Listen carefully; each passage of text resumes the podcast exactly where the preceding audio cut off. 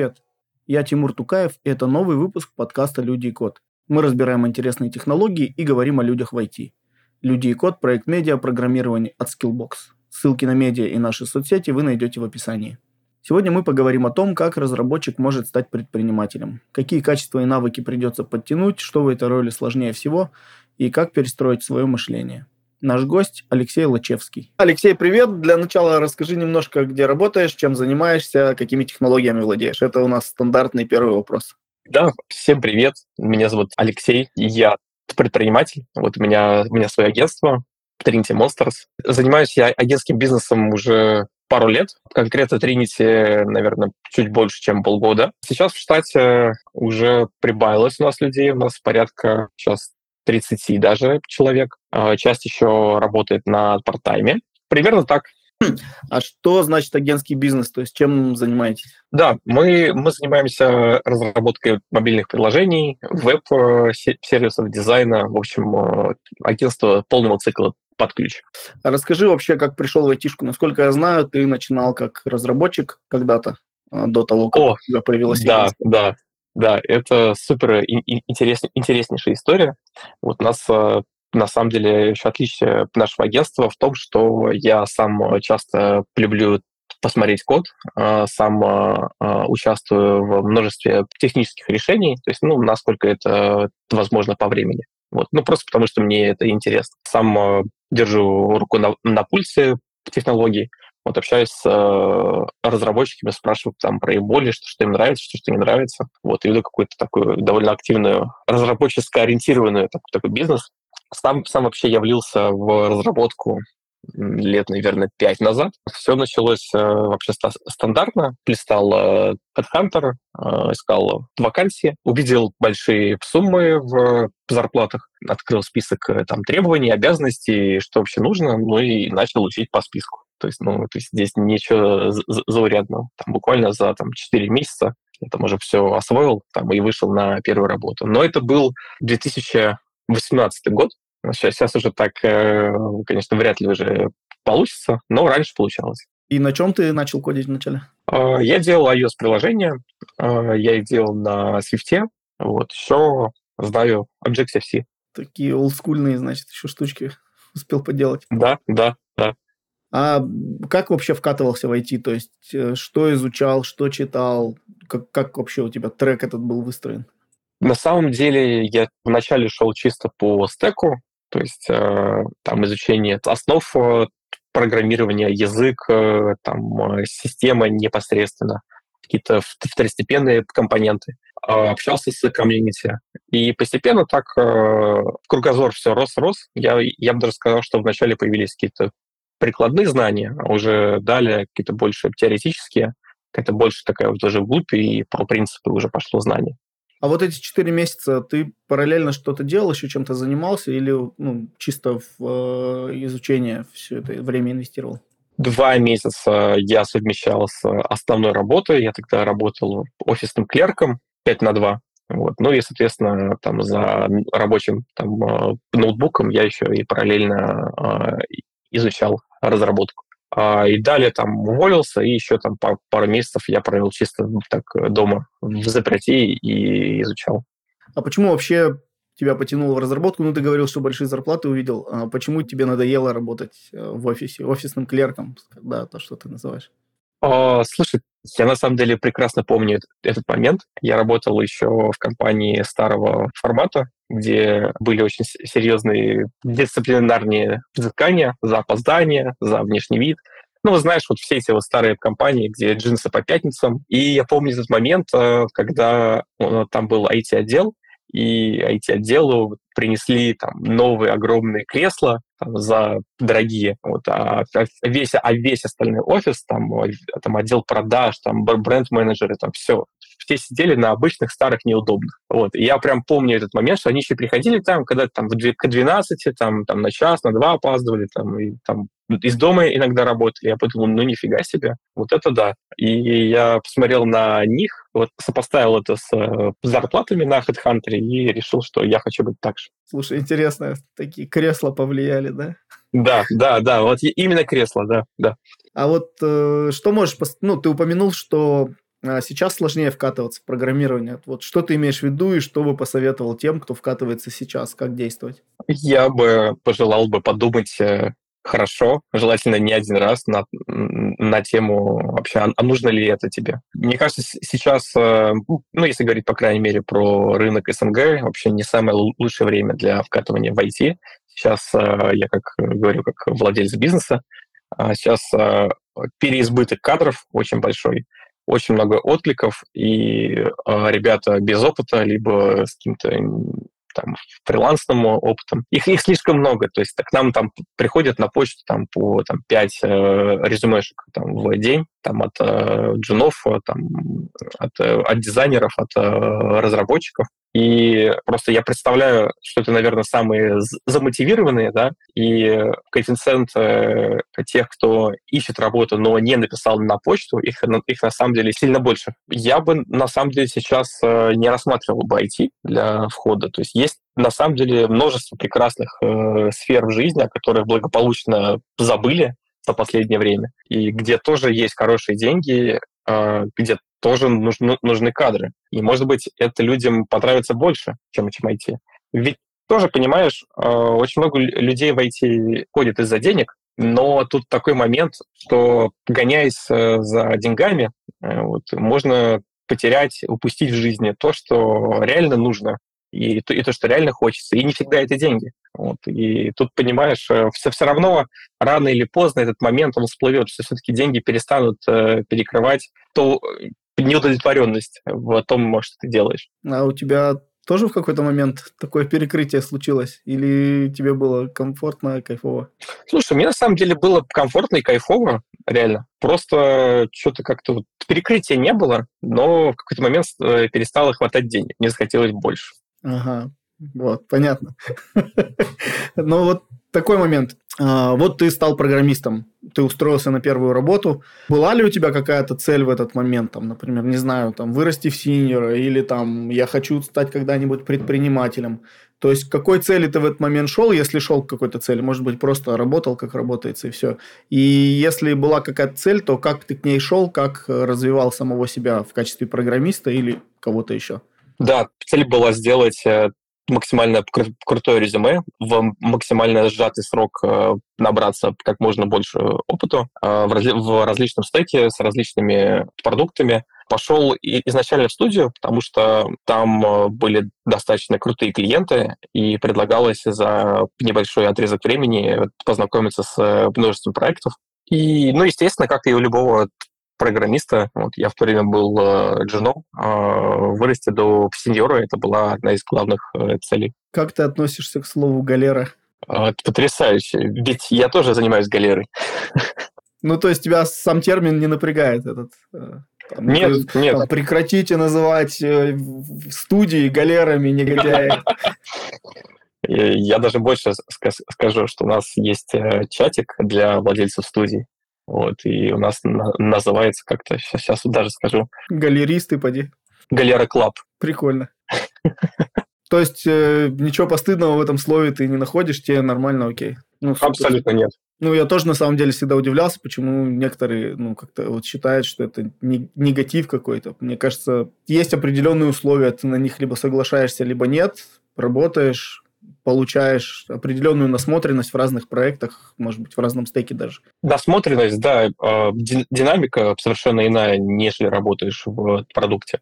Инхаус, да, где-то ты, ты можешь работать там э, пару лет там, на, на, над одним приложением. Вот, мне кажется, ты покроешься плесенью за это время.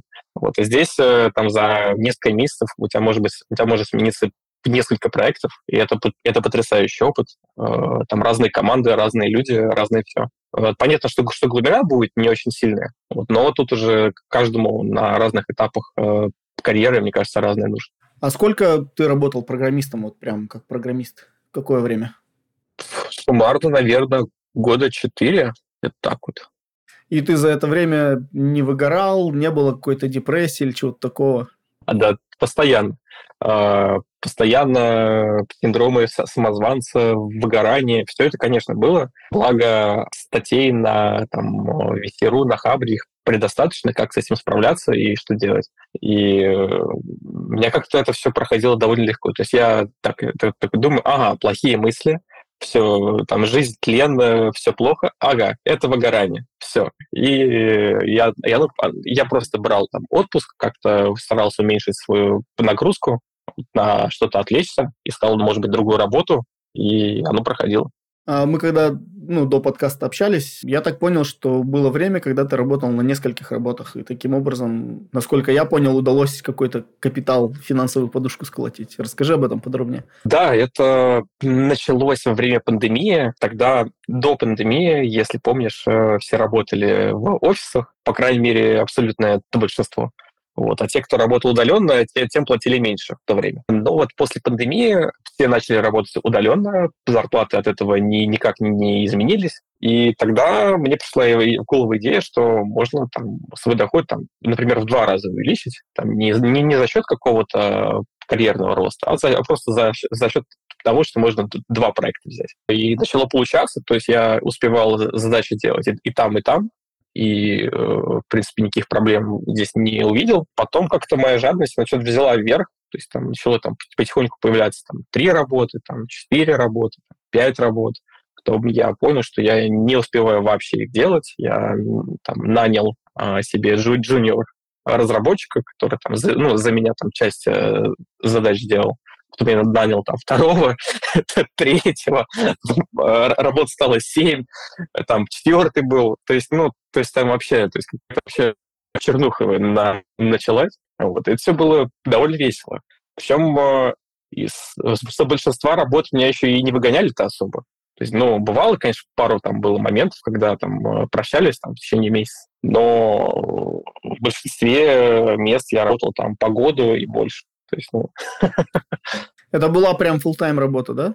Это были прям full-time работы, причем в основном это были русские компании. Слушай, вот, наверное, слышал этот скандал с Антоном Назаровым, когда он на конференции прочитал доклад о том, что как э, программисту получать больше, устраиваясь на несколько работ, э, там в Твиттере был скандал, я знаю достаточно ну, уважаемых ребят с рынка, которые негативно относятся к тому, что человек работает сразу на двух работах. Хотя при этом ну, я много работал на, скажем так, ну, на неинтеллектуальной работе, да, это там стройка, еще что-то, еще что-то. И там считается нормальным, например, что ты два через два, условно, там, работаешь пожарным, например, ну, или там сутки через трое, да, еще трое суток ты, например, там, на стройке, еще что-то, то есть, либо берешь на себя несколько работ full time то есть, в среде рабочих э, к этому относятся нормально и с уважением. Почему в айтишной среде столько там негатива в эту сторону? Почему это называют обманом? Почему это считают каким-то чуть ли не мошенничеством?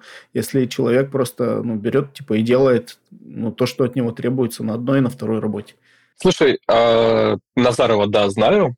Э, причем я начал все, все, всем этим э, заниматься еще до Назарова. То есть эта идея, она как-то вот мне пришла в голову вот, э, обособленно. Я думаю, что и не одному мне по тому, э, считаю ли я это каким-то там мошенничеством, слушай, ну вообще нет. То есть если задачи делаются и вопросов со стороны работодателя не возникает, то да какая разница вообще на самом-то деле. Если даже вот так посудить, то в больших компаниях там э, реального времени на написание кода, ну, может быть, там часа там, два-три в день. То есть, ну, не больше. Все остальное это вообще, вообще непонятно что, на самом деле, а не работа. То есть, э, поэтому, ну, на мой взгляд, э, там, если программист имеет там две работы, то он э, чисто физически он может с ними, с ними прекрасно справиться и я в этом никакой проблемы не вижу. Я вот редактор, и у меня всегда был такой подход. Я не то, что считал, что это нормально, когда авторы или другие редакторы работают на нескольких проектах. Ну, я наоборот считаю, что это ну, не просто нормально, а это правильно и хорошо, потому что это ну, позволяет тебе расширять свои горизонты, повышать насмотренность, а, смотреть подходы там, в разных медиа, условно говоря, да, и ну, становиться еще лучше. Ну и плюс, естественно, зарабатывать дополнительную денежку. Если ты, если человек э, выполняет мои требования, да, если он сдает необходимое количество материалов э, в необходимые сроки. Ну, понятно, что когда-то кто-то что-то может задержать или еще что-то, ну, типа, это мы все так, ну, понемножку косячим, да.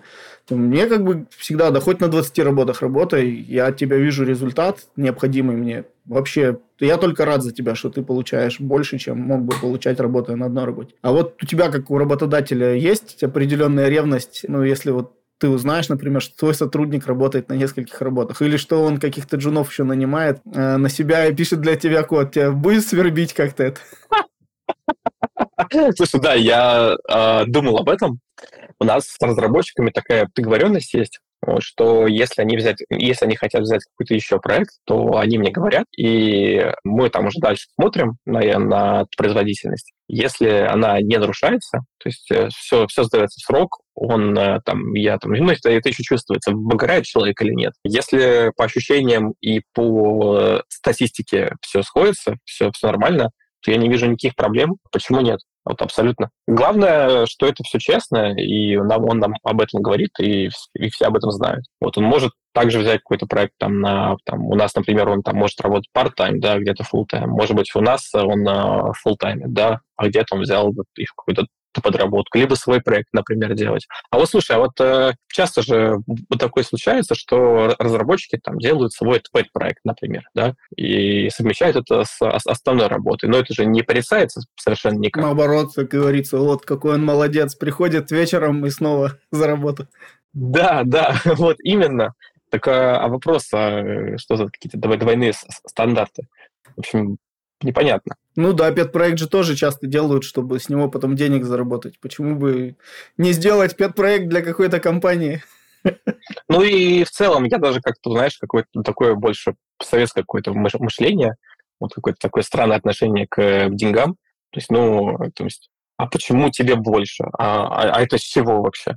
Вот. Да, вот с того. Я считаю, хотеть больше денег – это совершенно нормальное желание, как и делать там хорошие проекты, как и развиваться в карьере. Это совершенно, то есть это, можно наоборот как э, сама цель ставить, почему нет. Потому что это, это спорная цель, но почему нет? Ну да, попробовать можно до первого большого выгорания. Да-да-да-да. А такой момент. Вот у тебя было такое потайное агентство, скажем так, да? Джуны на тебя работали, но потом ты как-то стал владельцем студии. Как произошел этот переход, что случилось? Появился он очень просто. А, у меня появился запрос на то, что вот всего этого вот э, чернушного гиганта, вот этого, да, его надо, его нужно было масштабировать, э, хотелось еще больше денег, но я уперся в потолок, что просто чисто физически уже всем этим управлять было сложно, и физически уже не, не хватало времени на еще больше проект. Соответственно, нужно было всю эту историю приводить в какое-то чистое нормальное русло и делать из него хорошую, опрятную студию. И далее у моего приятеля, э, у которого я ранее работал и получил первый опыт в карьере, э, у Мики Вайсмана, вот он, э, это бывший владелец Trinity, него как раз э, э, тоже произошел такой период выгорания. Вот ему как раз такой аутсорс бизнес уже поднаскучил. Вот ему хотелось э, заниматься стартапами, и, в общем, агентство его в большей степени отягощало. Вот. И поступило предложение вот, о том, что можно приобрести студию вот, и соединить ее вместе э, с тем, скажем так, образованием, которое у меня было до этого. А какое у тебя было образование?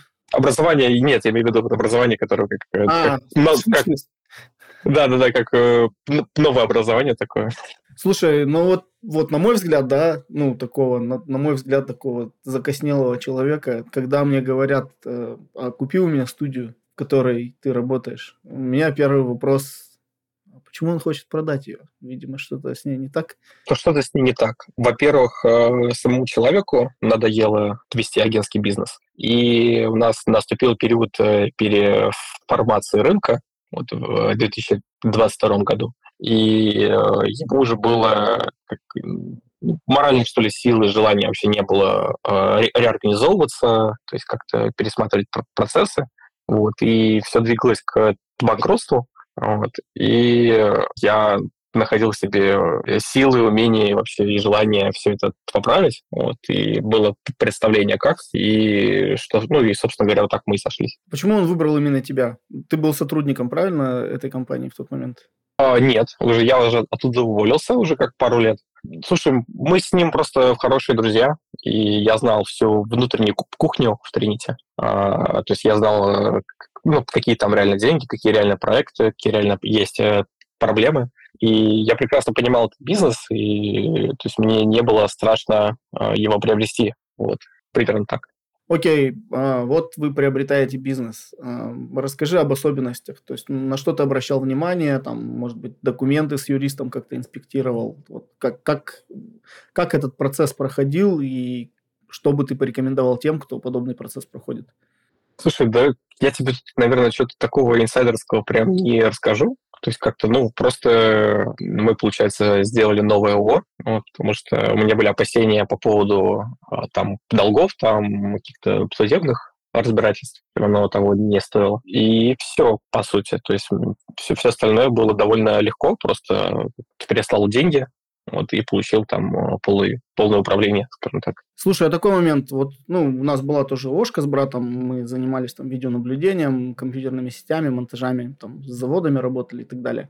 И там был такой нюанс, что если у тебя чистое ООО, без ничего вообще, ну, у которого нет ну, там, истории, год-два, например, то крупные клиенты, ну, так обламывались с такими ООО работать. Им хотелось комп- то есть безопасники в крупных компаниях э, к ним относятся так себе. Как вот ты вот с этим моментом боролся или как его преодолевал? Те, те клиенты, которые у нас уже были и нас уже знают, им было ок, ок э, работать с текущим ООО, а с новыми клиентами посложнее. Там уже мы пока что выступаем в роли контрагента. А, в смысле субподрядчика имеешь в виду? Да, да, да. Мы там уже выступаем в роли субподрядчика. То есть у них есть какой-то подрядчик, а вы как бы уже... Да, да, да, mm-hmm. да, мы, мы через него взаимодействуем. То есть реально есть определенная проблема, и с ней приходится как-то работать.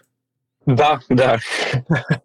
Слушай, а почему ты не испугался купить компанию? То есть, ну, это же наверняка сразу куча вопросов возникла. А потянули, ну, например, да, потяну, хочу. Вот, наверняка были мысли, а может быть свое что-то создать, зачем готовое брать, может что-то развить и так далее. Там маркетингом заниматься, юридические вопросы решать. Боялся всего этого или нормально было? Слушай, а, боялся, было страшно, было много стресса, я, я чуть даже потолстел и чуть даже облысел за, вот все, за все это время. Стресса, стресса стало больше, но стало в разы интереснее и чуть-чуть стало побольше денег. Как ты на это решился? Слушай, как, ко мне пришло осознание, что вот мне уже там 22, мне скоро там 23 на тот момент было. И это уже, считай, как э, уже не подросток, уже взрослая жизнь. И жизнь идет, а я до сих пор не до конца реализовываю то, что хочу. И вот ощущение уходящего времени было такое прям очень четкое.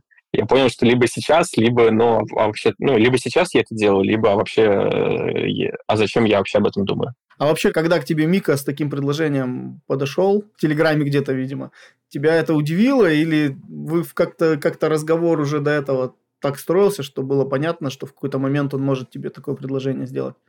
О, слушай, самого момента, если честно, я не помню, но я помню, что это было волнительно, я даже не спал полночи, вот я обдумывал его предложение, и я думаю, он тоже со, со своей обдумывал.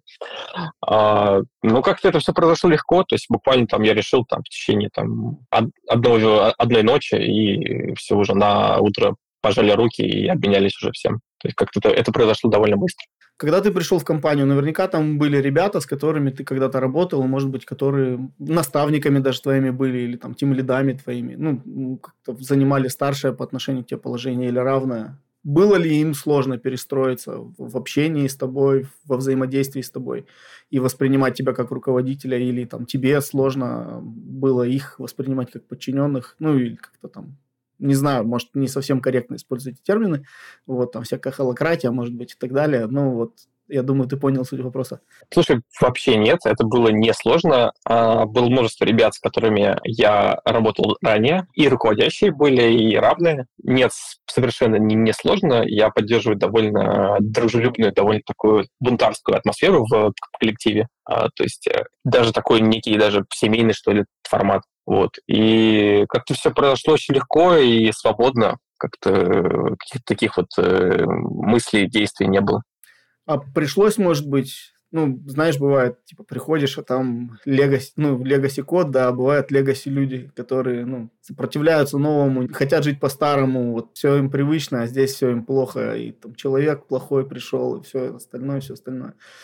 Приходилось ли такие ситуации разруливать и ну, приходилось ли кого-то увольнять в связи с, так, с такими какими-то вещами? Слушай, ну как оно и как, ну как оно всегда и, и ведется. Трупы нужно выносить вовремя, иначе они начинают вонять. А, да, а, с какими-то людьми пришлось э, прощаться, с, с каким-то не сработались, ментально не подошли. Вот, но таких было немного, и попрощались мы легко, вот, и нашли новых.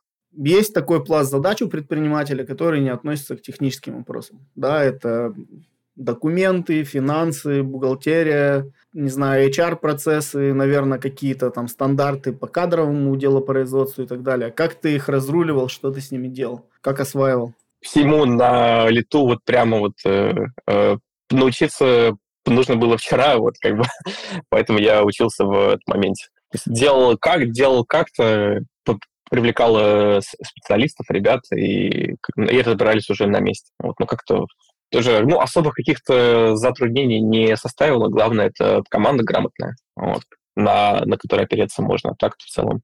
А что, что было самым сложным и, может быть, до сих пор тебя ну, больше всего, может быть, не нравится или доставляет беспокойство вот из этих э, нетехнических задач?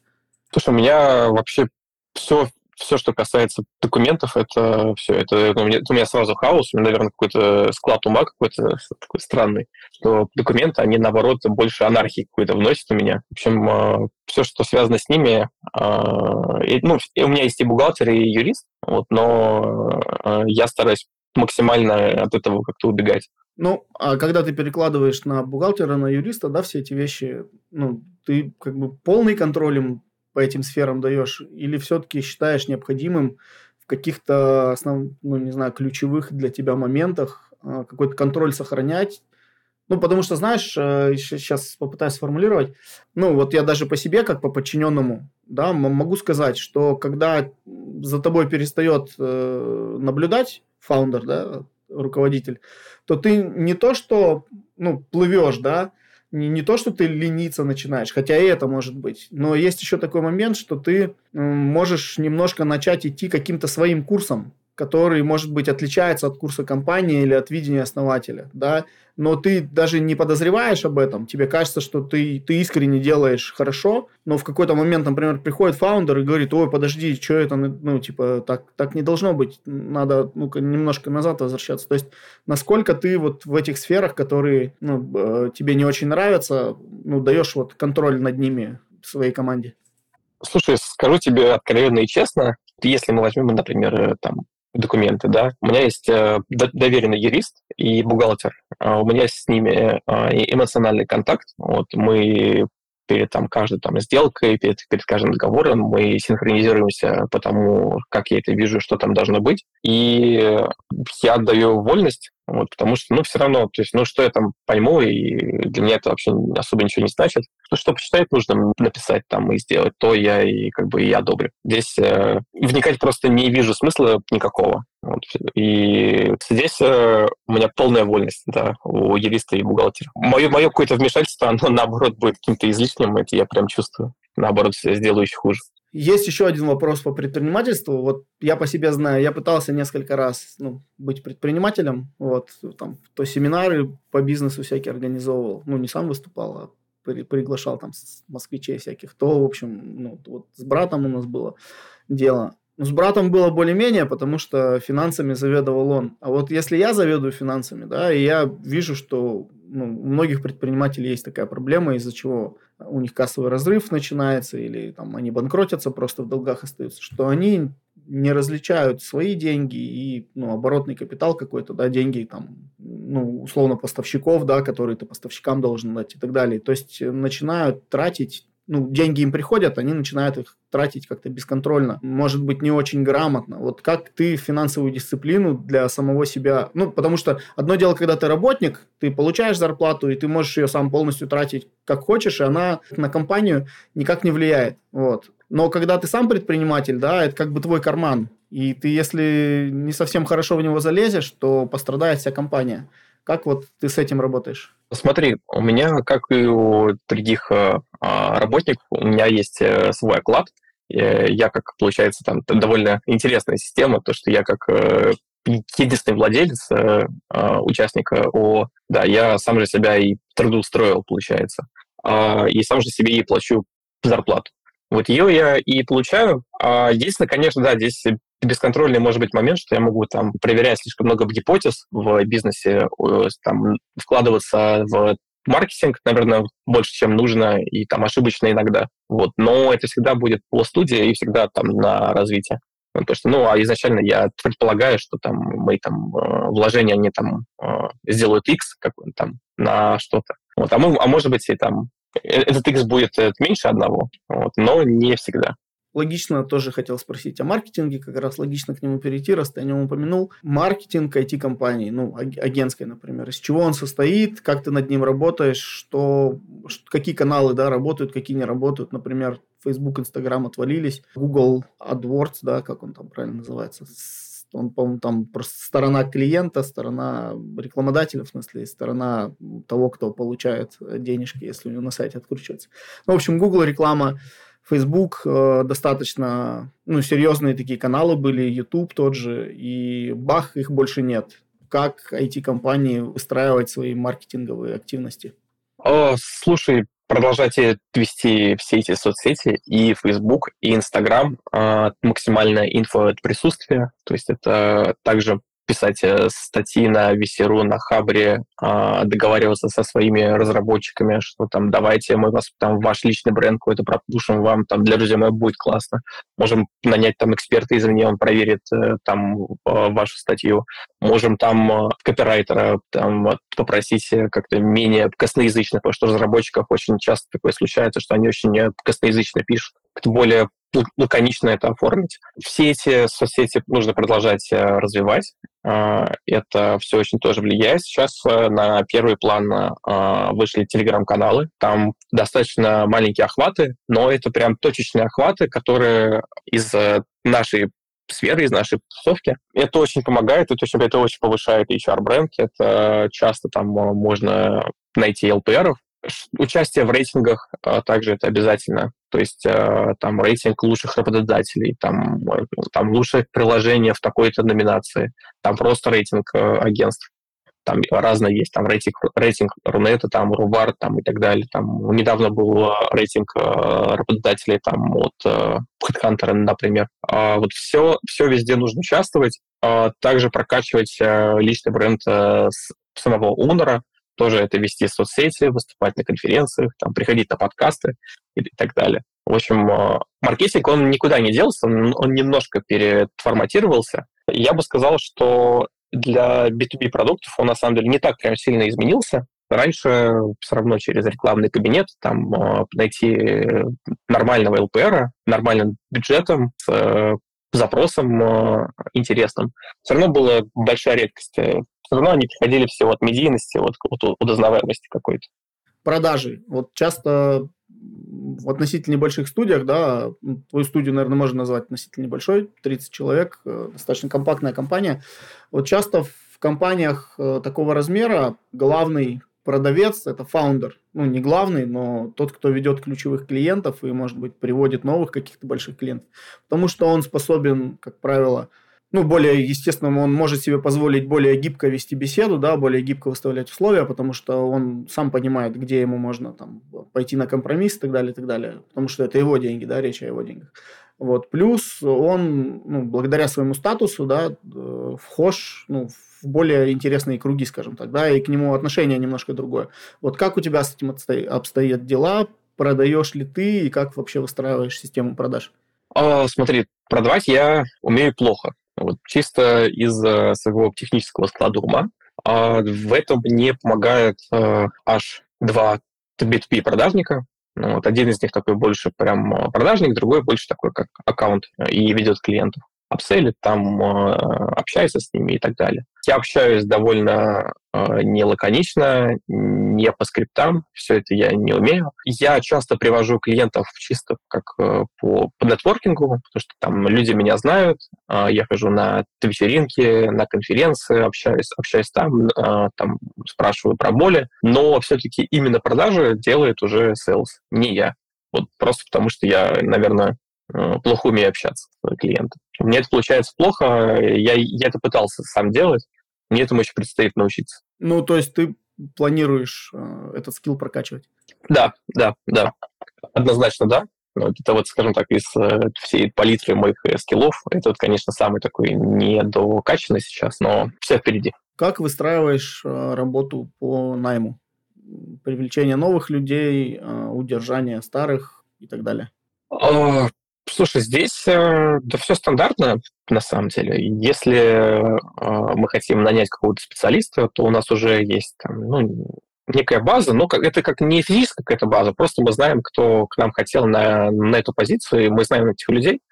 И если такая позиция у нас открывается, то мы в первую очередь э, позовем их, а, да, ну, потому что это будет довольно дешево, и мы знаем э, этих людей. Если кандидатов там не находится на эту вот позицию, то мы уже открываем вакансию, там, либо это HeadHunter, либо есть какой-то узкий специалист, то на специализированных каких-то телеграм-каналах и ресурсах. А, там, как правило, там размещение подороже, но а, там сильно более качественные а, резюме. Вот. Там общается HR.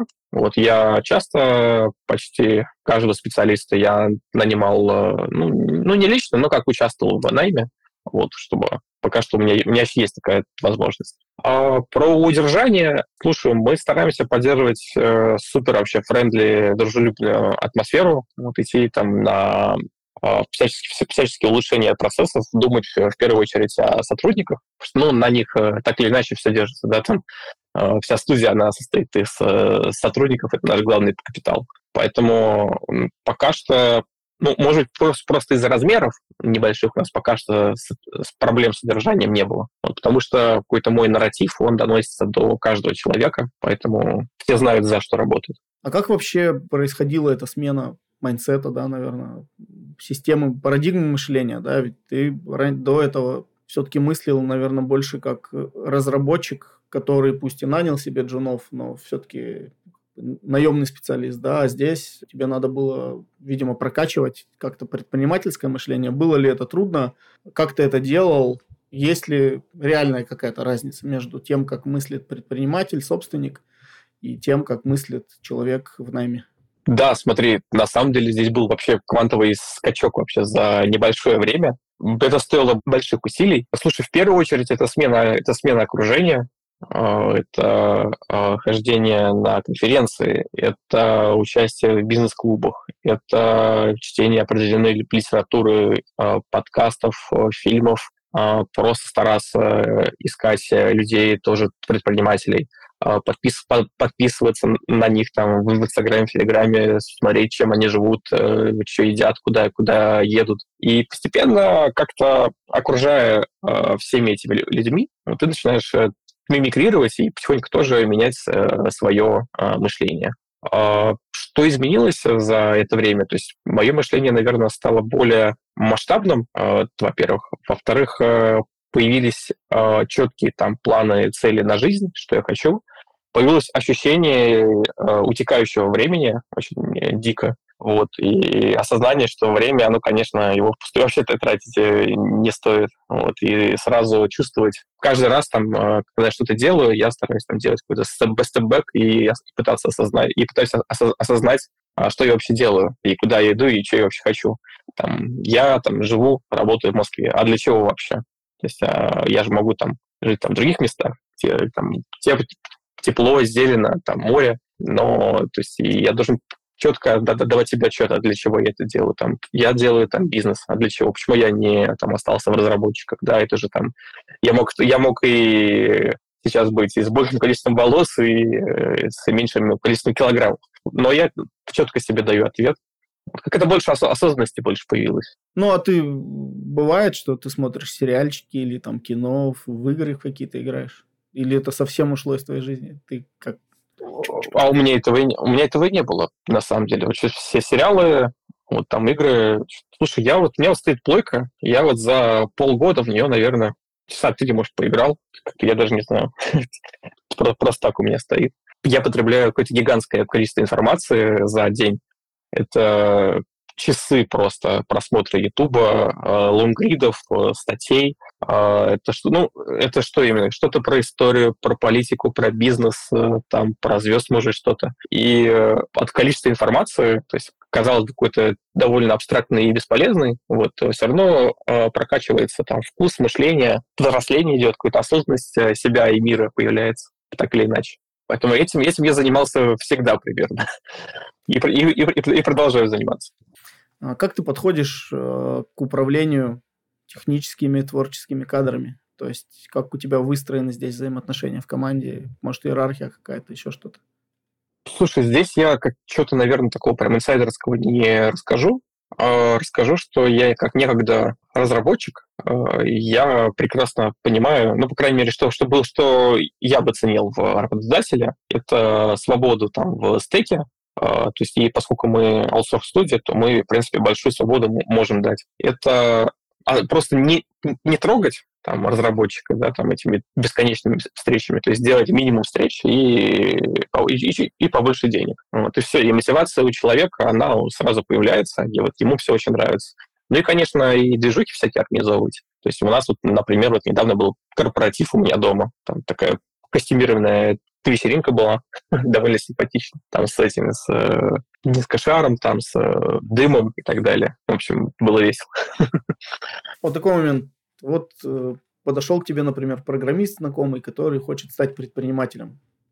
Что ты бы ему посоветовал, может быть, как его отговаривал или про какие бы качества сказал, что вот эти качества вот обязательно важны, а у программиста они могут отсутствовать?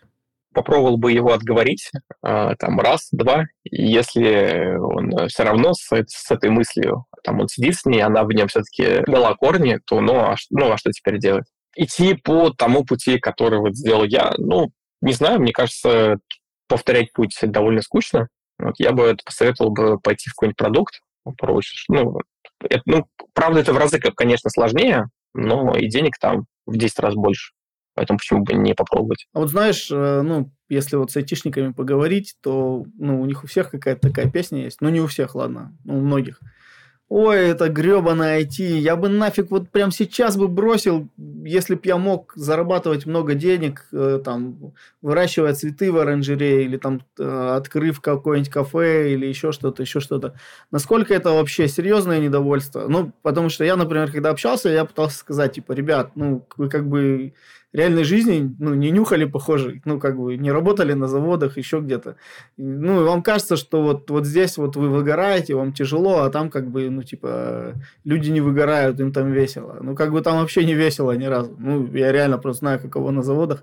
Там правда не весело. Не рекомендую никому ходить, на, ну, работать на заводе. Правда, прям отговариваю еще сильнее, чем Алексей от предпринимательства. Вот, не ходите, ну, на заводе реально тяжело. Ну, конечно, без заводов мы никак, но там, правда, адская атмосфера. Вот. Что это такое? Это просто какой-то каприз такой, э, Борчуковский, не знаю. Вот. Или это реальная потребность как-то реализовать себя в чем-то другом? Слушай, ну, так или иначе, эта потребность, она вылезет рано или поздно. Там можно ему, ему там, э, поднять э, зарплату, можно устроиться на там, другую работу, но все равно рано или поздно день, денег станет мало, а там планка какая-то уже Э, будет достигнуто по карьере и захочется чего-то нового. Я бы дал вот такую рекомендацию. Слушай, сейчас вот очень э, заходит блогерство, инфобиз. Вот он и 10 лет э, назад за, заходил, а сейчас-то еще больше. Там минимальные вложения, то маржинальность там огромная, под, под 80%. Вот, и старт там, в принципе, довольно легкий. В принципе, если есть что рассказать, ну, то почему нет?